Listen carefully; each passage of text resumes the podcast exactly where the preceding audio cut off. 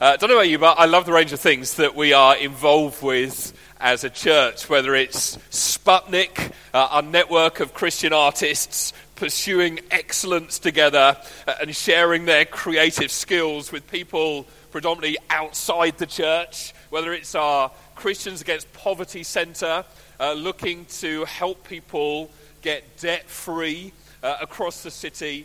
Uh, I work with older people. Uh, this afternoon, we've got uh, another one of our Time for Tea events. I know, 40, 50 uh, older people from around the city coming along to that. Uh, it's a joy to have sent a team to Beirut uh, to plant into a particularly tricky part of that city. and of course, to be looking to reach the nations who are right here on our doorstep in our city, whether that's through things like Run for Refugees or the Hope English Club that is in its third week now. I guess some new people came this last Friday. You know, since planting this church 21 years ago, we have dreamt of being a church that reflects the rich diversity that is found in our city. Really, from day one, uh, our desire has very much been to be a family where God is glorified and the power of the gospel is magnified through that knitting together of people from different races and cultures and backgrounds that Johan was talking about just a few moments ago, where it's kind of obvious for those looking in from the outside that there is something that draws us together that is so glorious and so magnificent that uh, any of the natural differences between us just fade into insignificance. Now, despite Johan and Isabel's kind words, we're not quite there yet. But that's absolutely where we want to be. Now, last few weeks, we've been seeing, haven't we, how this really goes all the way back to the first ever church in the book of Acts. If you remember, we saw how, first of all, uh, a bunch of Samaritans were reached with the gospel. Then we saw the pretty profound story of God sending Philip to reach an Ethiopian eunuch Last week we saw how Saul, a Jewish Pharisee, came to faith in Jesus. And today we're going to be in Acts 10 and 11, which tell the story of the gospel finally reaching Europe. Let me just quickly kick things off by filling you in on a bit of the background so that you understand what's happening at the point where we're going to eventually pick up the story. It all starts with Peter having this dream. And in the dream, a great white sheet comes down from heaven. And on the sheet were a whole host of different animals that the Jews would have naturally thought of as being unclean, whether it was birds of the air or reptiles or pigs or those kinds of creatures. And to his surprise, Peter hears this voice from heaven telling him to kill the animals and eat them. Now, I don't think we necessarily appreciate the magnitude of what's happening in that dream. You see, for 1400 years, the Jews have faithfully avoided those animals because God Himself told them they were unclean. And now, God is saying to Peter, I want you to eat those forbidden animals kind of guessing Peter thought that this was, in reality, some sort of test of the sincerity of his faith. And so he responds like any good Jew would by saying, Not a chance, Lord. I mean, I've never ever in my entire life touched anything unclean. I'm not going to touch them now. But God says, Peter, what I have cleansed, you are never again to call unclean. Now, Peter is still confused and in something of a daze, trying to figure out what in the world all of this could possibly mean, when someone comes along and knocks at his door. He opens the door and is greeted by a bunch of Gentiles saying, Look, you don't know us, we don't know you, but an angel told us to come to talk to you. I mean, talk about awkward. I mean, you can imagine them standing there for some time, staring at each other, wondering who was going to make the first move and what on earth was supposed to be happening next. And it's as though the light comes on for Peter And slowly but surely, he begins to piece it all together. And he realizes that the dream that he has just had was all about these guys coming to visit him. Verse 34 Peter replied, I see very clearly that God shows no favoritism. In every nation, he accepts those who fear him and do what is right. He kind of realizes that all along, that prohibition on eating unclean animals had merely been a picture of human sinfulness. Just like they couldn't eat certain animals because eating them would make them unclean, so sin defiles the human spirit, making it unable to come any, anywhere near God. But now that Jesus has died, he has removed the defilement for the whole human race, for all, regardless of background, who would receive it. At the end of the day, despite all of our differences, we basically all have one problem sin. And there is only one Saviour Jesus. We're all part of one race, the human race, and we all share one ultimate hope the resurrection. And so the word that recurs throughout Peter's sermon in this passage over the next 10 or so verses is that word all. Verse 36, Jesus is Lord of all. Verse 38, Jesus healed all who were oppressed by the devil, whether that was Gentiles, tax collectors, Roman soldiers, prostitutes. He cast the net wide.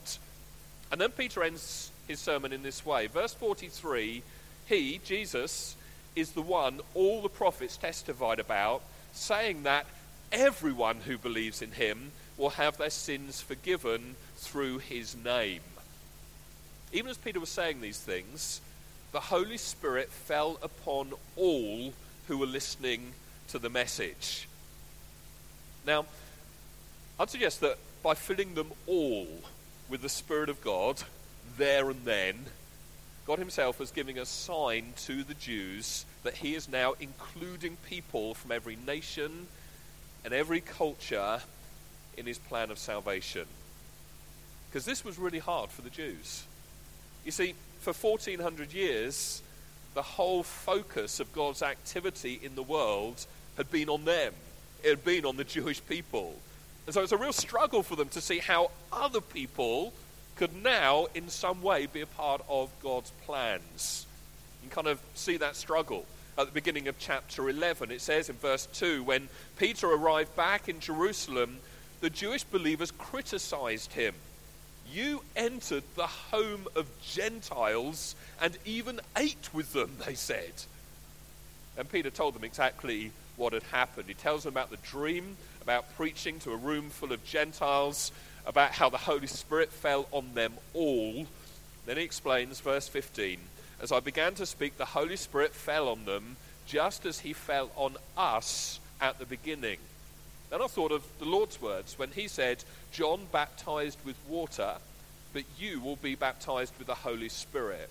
And since God gave these Gentiles the same gift he gave us when we believed in the Lord Jesus Christ, who was I to stand in God's way. Listen. God was determined to integrate people of different races and cultures into the church. This wasn't Peter's idea. This wasn't the Gentiles' idea. It was very much the Holy Spirit's idea. So, who are we to stand in his way? And that's the question that I want us to consider today. Are you or I standing in God's way of culturally integrating his church? Now, as ever, I've got three main headings. Um, we have a few note takers. Uh, this is one of those talks it may benefit all of us to take some notes. Uh, sometimes uh, it, it's just an overarching story, and we're much better at remembering stories, and there's a bit of challenge, and we can go away with that one challenge. Just to tip you off, there are probably more points in this message than in any I have ever preached. And regardless of how good you think your memory is, you won't remember it all unless you take some notes. So now's the time to reach for a scrap of old paper or one of those newfangled device things that you can take notes on as well. So you don't have to, but it might be an idea if you want to remember anything uh, as a result. Now, three main headings. First of all, I want to explain a little bit more why cultural integration is so incredibly important. Second, I want to touch on just a couple of reasons why it is often so hard for us. And then I'd like to highlight some of the challenges and opportunities that lie ahead for us as we seek to apply this message actively at Church Central. So, first point why is cultural integration in the church so important? Well, three reasons that I want to give you. There are probably others, but here's the first one. One of God's chief purposes in salvation is to bring the races back together again. Remember, the cultures and races were, were split apart in Genesis 11. It's the story of how humanity came together to build a tower as a monument to their greatness. And so God scattered them, creating a whole bunch of new cultures and languages in the process. Now, just by way of an aside, let me very quickly tell you a little secret about God's judgment on sin. A lot of times, when, when God judges you for your sin, He gives you over to it. He gives you more of the very thing you wanted in the first place so that you can taste something of the bitterness of it. So humanity's pride had led to the building of this tower. As a result, God separated us into various cultures. And ironically, those cultural distinctives would become one of the primary sources of our pride. It's like our culture is better than yours. No, ours is better than yours. No, our race is the best one. No, our race is better. That's Genesis 11. But straight away in Genesis 12, God chooses Abraham and tells him he's going to make him a blessing to all those scattered cultures in the earth. See, the plan from the beginning was to bring them back together again and do something even greater, something even more glorious through bringing them together. Not united together around their pride, but around their common knowledge of God's grace and salvation. And so you get little hints of this right throughout the Old Testament, but it culminates in Revelation 5, right at the end of the Bible, with a sneak preview of the end of the story. And what we see is representatives from every tribe, every tongue, every nation united in praising God for his salvation. We're kind of singing about that right at the beginning, that song with words that is impossible to keep up with because there's so many of them. But it was a picture of the nations around the world praising God around the throne. And right in the middle of all of that is the church. And the church is supposed to be giving a sign of what's to come. Can't do it all, because we're still divided, aren't we, by language. But as much as we can, as a church, as God's people, we're to be painting a picture of what that coming kingdom looks like. And throughout the book of Acts, we're getting a glimpse of this. Acts 2, you, you see the gospel proclaimed in multiple languages at Pentecost. Later on in Acts 16, when Paul goes to Philippi, we're, we're told of three specific people who get saved. There's Lydia, there's a slave girl, and there's a Roman jailer. Now, here's why that's significant. There are three things that your typical Jewish man would pray every morning.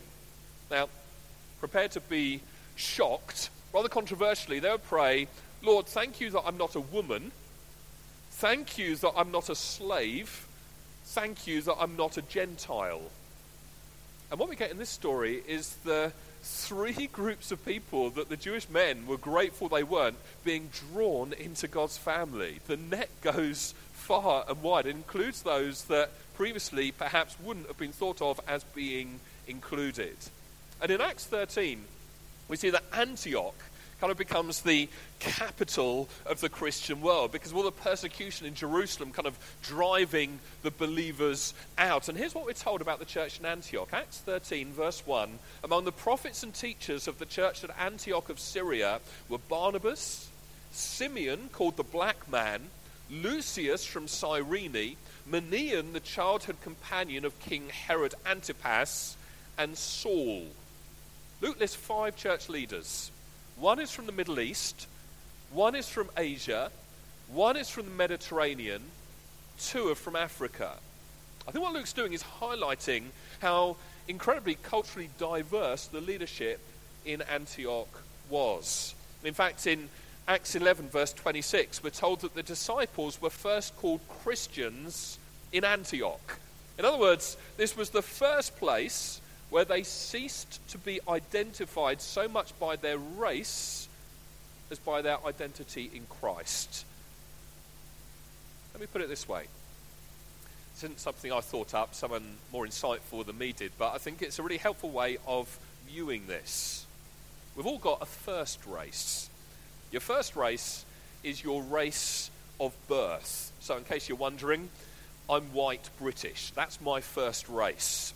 Your second race is what we have in common with everyone else in the human race. But there's also a third race. And the third race is who I am in Christ. And so when you become a Christian, it doesn't mean that you suddenly lose your first race. It just means that your identity in your third race becomes larger and more influential to you than anything about your first race. In other words, the unity that we can have together in the church in our third race is more significant than any divisions present in our first and our second races. Now, the disciples were first called Christians in Antioch because this is where this third race became more defining in the church than all the varied cultures they were from. And it's surely no coincidence that the gospel then spread to the ends of the earth from that church in Antioch. They'd hit on something very powerful there. So, why is it important for us to pursue cultural integration? Well, God's purpose is to bring the races back together again. Secondly, a multicultural church is a powerful, powerful evangelistic witness. In Ephesians 3, verse 9, Paul describes how I was chosen to explain to everyone this mysterious plan that God, the creator of all things, had kept secret from the beginning. Now, what was this mysterious plan that in some way would display the wisdom, the glory, the power of God? Get the answer in verse 10. God's purpose in all of this was to use the church to display his wisdom in its rich variety to all the unseen rulers and authorities in the heavenly places. This was his eternal plan, which he carried out through Christ Jesus our Lord. Listen, a multi-racial church in which people who've been perhaps historically divided but now brought back together again in Christ, that is what points to the wisdom and glory and power of the gospel. I mean, just gathering a group of people who all share one culture and one history, gathering to listen to great music and perhaps an entertaining speaker, that's not going to display the wisdom and power of God. But when you have a loving community of people who have little in common except for a common love of Jesus and an experience of His grace, that speaks a powerful message to the whole world. A multicultural church is a powerful evangelistic witness. Thirdly, God is glorified through a beautiful tapestry of cultures. Seen, haven't we, how in Revelation 5 the beauty of every culture is going to be represented around God's throne. Revelation 21 26 just pushes this a bit further. It describes how he brings in the wealth and honor and glory of the nations. It's as though God is glorified by each culture bringing its own rich heritage, its own language, its own different worship styles, other cultural expressions. Each culture adds to the vivid colour and vibrancy of what God is building right now in His church. I don't know. You might have heard the phrase, we should all be colour blind. It's like we should see beyond one another's colour. We should be blind to it. It shouldn't be an issue to us. I've got news for you. God is not colour blind. Listen, the gospel is not colour blind, but colour engaging. This is a huge priority for us as a church because it is a huge priority for God. Why is cultural integration in the church so important? God's purpose is to bring the different cultures together. A multicultural church is a powerful evangelistic witness. God is glorified through a beautiful tapestry of cultures. Now, that sounds great in theory. In practice, this is hard, isn't it?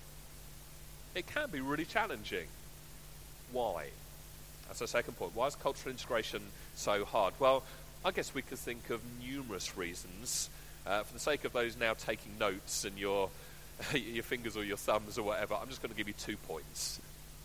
First reason it's hard is our pride. Like I said earlier, our race has become a source of pride for us. You see, we're constantly coming up with things that we believe make us significant, that set us apart from other people. Like, I'm smart, I'm rich, I went to this school, and that in some way makes me better than you. And I think race is one of the worst of those things. Because it always leads to us feeling either superior or inferior to one another. What we have to see is that at heart, all racism comes from fear and insecurity. It's like, I need something to help me feel safe and significant because I don't obtain my worth and significance from God. So I've got to find something else that will make me feel worthy. And so we latch onto race, and that turns into a sense of superiority. Like, my race is better than your race. Or maybe inferiority, like, I'll never measure up to you. Or eventually insecurity. Why aren't you treating me with the respect that I feel like I deserve? As someone once said, the reason we have skin issues is really because we have sin issues. And pride is one of the most destructive of those sin issues. Second reason why this can be tough for us cultural preferences run incredibly deep, don't they? They really do. A few years back, a student came up to me after the meeting and they complained about our church not being quite diverse enough. Several months later, that same person who's now not in the church, and now looking around trying to guess who it was, they're, they're not around, you probably don't even know them. Several months later, that same person complained that our worship was too noisy, that there are all these people shouting all of the time. You know, I think most of the time people don't actually want a multicultural church. They just want a multicoloured church where people of different colour all act as though they were in your culture. That's not God's intention. That's not God's plan. What God wants is a multicultural church. And the measure of a multicultural church is that everybody inevitably feels uncomfortable sometimes. Because whenever people do things outside your culture, you feel uncomfortable. You just do.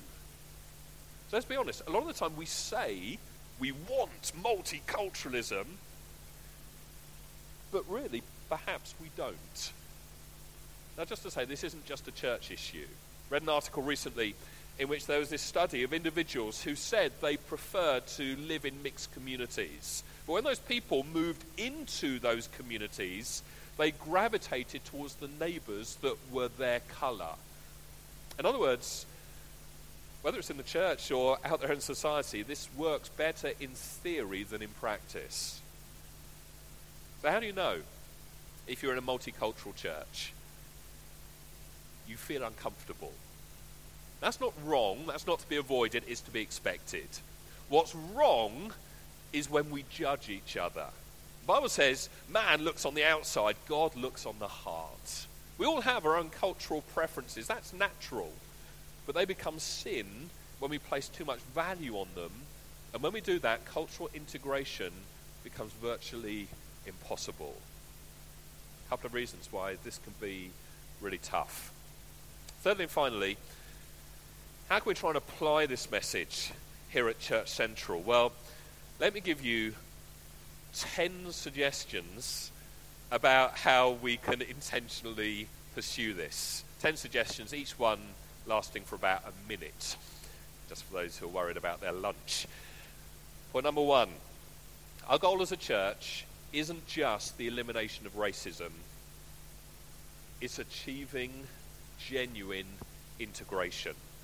People feel like, oh, no, no, no, I'm not a racist, so, so I'm good on this.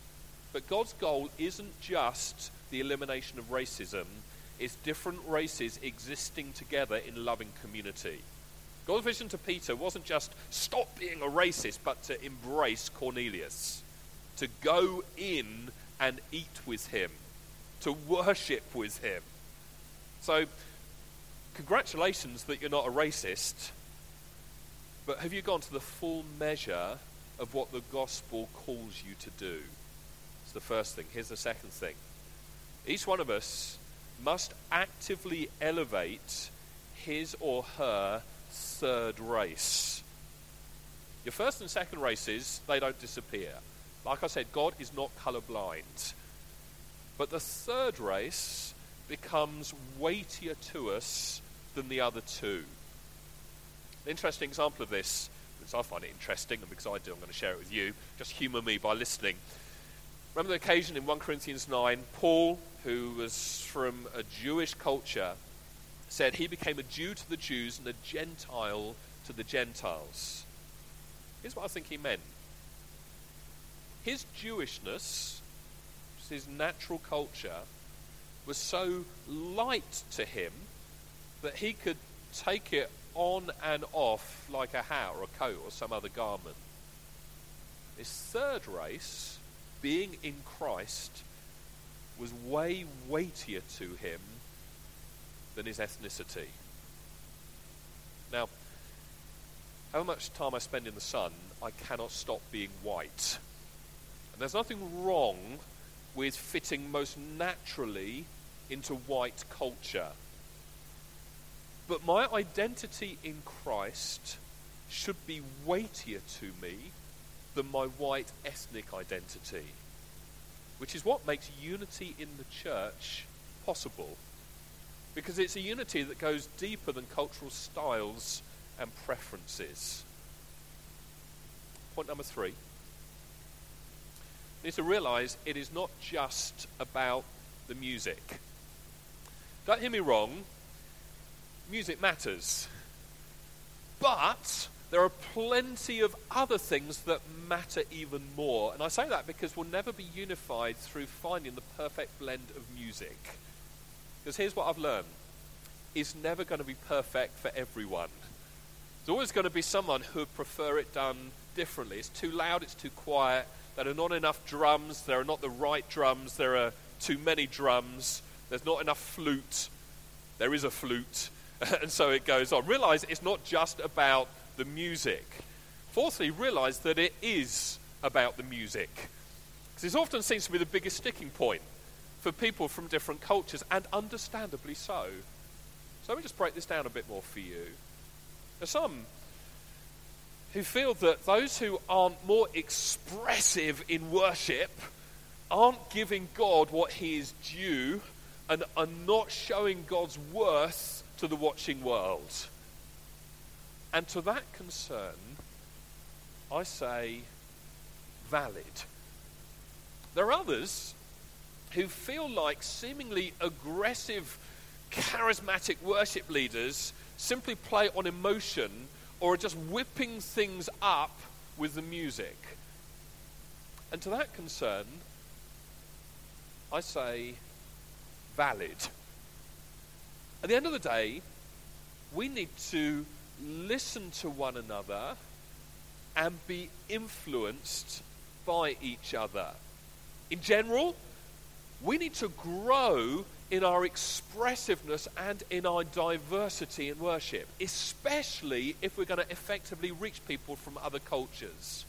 I mean, let's be honest, right now we are way too white middle class in our style. And it's all very well me standing at the front here saying, oh, there is permission for diversity, but nothing is going to change unless we start a conversation where people can say what they really think and then help shape something different. Now, just so you know, we're going to be doing that. So watch this space. Things will change. But we also need to be aware that people from outside the church in particular are very sensitive to what can seem to be little more than group hysteria. And so we want to be exuberant. We want to give God our all, engaging with God directly as we worship. But according to 1 Corinthians 14, verse 40, we also have to be sensitive and do things decently and in order, which means sometimes reining in our emotions as an act of deference to those we're trying to reach. Fifthly, we need to get comfortable with being uncomfortable. Because ultimately, that's how you know you're in a multicultural church. You see, different cultures have different ways of expressing things, and that's not wrong. And so we need to quit judging one another and instead start appreciating each other, giving each other the benefit of the doubt, and learning from one another. Sixthly, and this is really important, we must prioritize diverse leadership. We must. Like in Acts 13, racially diverse congregations always have racially diverse leadership. And once again, just so you know, we want to be way more intentional about this as a church because those at the front send a welcome signal to all races. And I acknowledge, put my hands up, and say, we haven't done well on this so far as a church. We want to do better. Now, very quickly, let me just answer the charge of tokenism, which may be coming into some of your minds. Tokenism is when you either, as part of the majority race, have no intention whatsoever of actually giving away any authority, but simply want a face up front to make it look like you are. Or when you put an unqualified person in a position of leadership simply because of their skin colour. That is different than intentionally pursuing racial diversity. We as a church are looking for God to give us qualified leaders from every race, whether that's white people, black people, Asian people, people from every conceivable background because we want our leadership to reflect the people that we are actively wanting to reach. And I want to ask you to stand with me in praying for this to happen more and more. You do that? Seventh, pre Revelation 5, racial diversification has its limits. As we're texting this, this will get you going. Pre Revelation 5, racial diversification has its limits. If for no reason, the language does put barriers between us, doesn't it? I say this because I want to help you manage some of your expectations. Let's be real. Certain outreach is done best on homogenous grounds, whether it's athletes reaching athletes, scientists reaching scientists, young mums reaching young mums. That's not wrong, it's just natural. Even corporate worship does have its limitations. We, we have to adapt to our context and, I guess, the amounts of the kinds of people God has given us to reach. Maybe you're thinking, no, you're, you're watering down the message. Everything should be fully multicultural all of the time. But you can't expect people to act mature in Christ before they are mature. And embracing other cultures is a sign of spiritual maturity. Remember, in all of this, the church is a sign, pointing to what it's going to be like in the new heaven and the new earth. Which means, as much as we can, we pursue cultural diversity while balancing it with all the other things that God has given us to do. Eighth, we must devote ourselves to humility and patience. Humility means we must be quick to listen and slow to speak. In other words, I need to seek to understand you before I'm understood. And for that to work, we need humility and patience. Because we are going to say the wrong thing from time to time. At the end of the day, we're family and we need to learn together. I mean, people say wrong things all the time in my family. I mean, we might look pretty perfect sitting at the front on a Sunday morning, but behind closed doors, believe you me, we're not perfect. But that doesn't mean that any of us are leaving the family anytime soon. Which leads to my ninth, ninth point. Let's give the benefit of the doubt whenever we can. We should assume the best about one another's intentions until they prove completely that they actually have bad ones. I suggest we perhaps need that principle more on this issue, the issue of race, than perhaps any other. I've got a friend in another church who told me about someone of a non white race complaining to him that they didn't feel welcome in the church. They were having incredible trouble connecting with others in the church, and it was all down to race. My friend asked them, whether they went to a small group. The answer was no. Asked whether they were in any way involved in any of the volunteering or serving teams. The answer was no. Asked whether they'd ever invited anyone from the church round. The answer was no. I mean, it doesn't actually matter what colour you are. If you haven't done any of those things, you will feel disconnected. It's a challenge to all of us from every race. Rather than just blaming others, what are we doing to build some bridges? Listen, rather than blaming others, it's way more healthy to give people the benefit of the doubt. Because if you think something is an issue, you will keep on looking for it. And because you're looking for it everywhere, invariably you'll keep seeing it. It's like if you're terrified of snakes, then you go for a walk in the woods you will invariably think that every stick is a snake. So give the benefit of the doubt. Now, maybe you're thinking, well, what if I give them the benefit of the doubt and they do have bad motives? Well, the Bible says love covers a multitude of sins. And one of the best ways to change one another isn't to keep on pointing out one another's faults, it's to keep showing grace. Listen, it is painful to admit that there is racism. Possibly even in our church. And I need to call it out for what it is. It's wicked and it's sinful. Some of you, perhaps, have been on the receiving end of that. And if that's the case, I can only stand here and say, I'm deeply, deeply sorry but we will go so much further if we give each other the benefit of the doubt whenever and wherever we can. And try and overcome one another's evil with good on those occasions where we do fall short. At the end of the day, if I'm secure in who I am in Christ, I'm not going to be so easily offended by everyone who might think less of me and I won't be anywhere near as sensitive.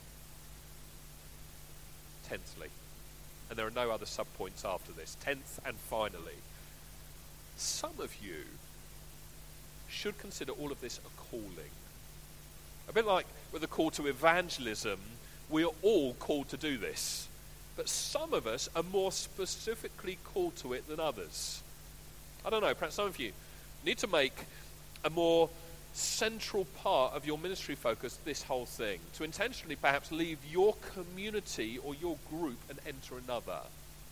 I mean, it doesn't make a whole lot of sense to travel 10,000 miles across the globe to reach people of other cultures, but not consider travelling 10 metres across this room or 10 miles across our city to do the same. Let me use this moment to acknowledge that we have some people in our church from other races, other cultures, who have entered into a mostly white church. You are pioneers who should be applauded and celebrated. And if that's you, I am so incredibly grateful for your courage, for the sacrifices that invariably you will have had to make, and your commitment to us. And I want you to know that you are an answer to prayer prayers that have been going up for the 21 years that we've been going as a church. You are a gift to this church. Because you are helping us be a better reflection of the beauty of the gospel to our city.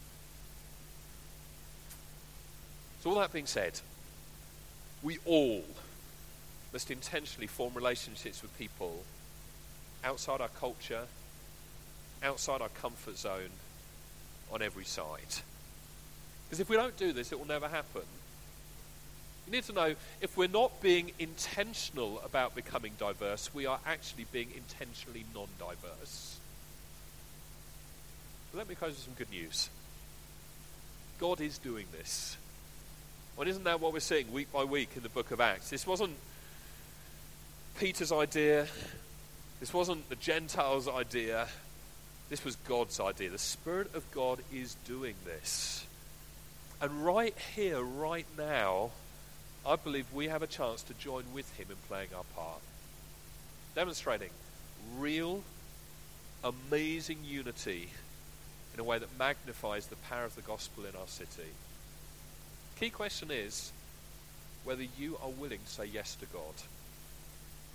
Because who are we to stand in his way?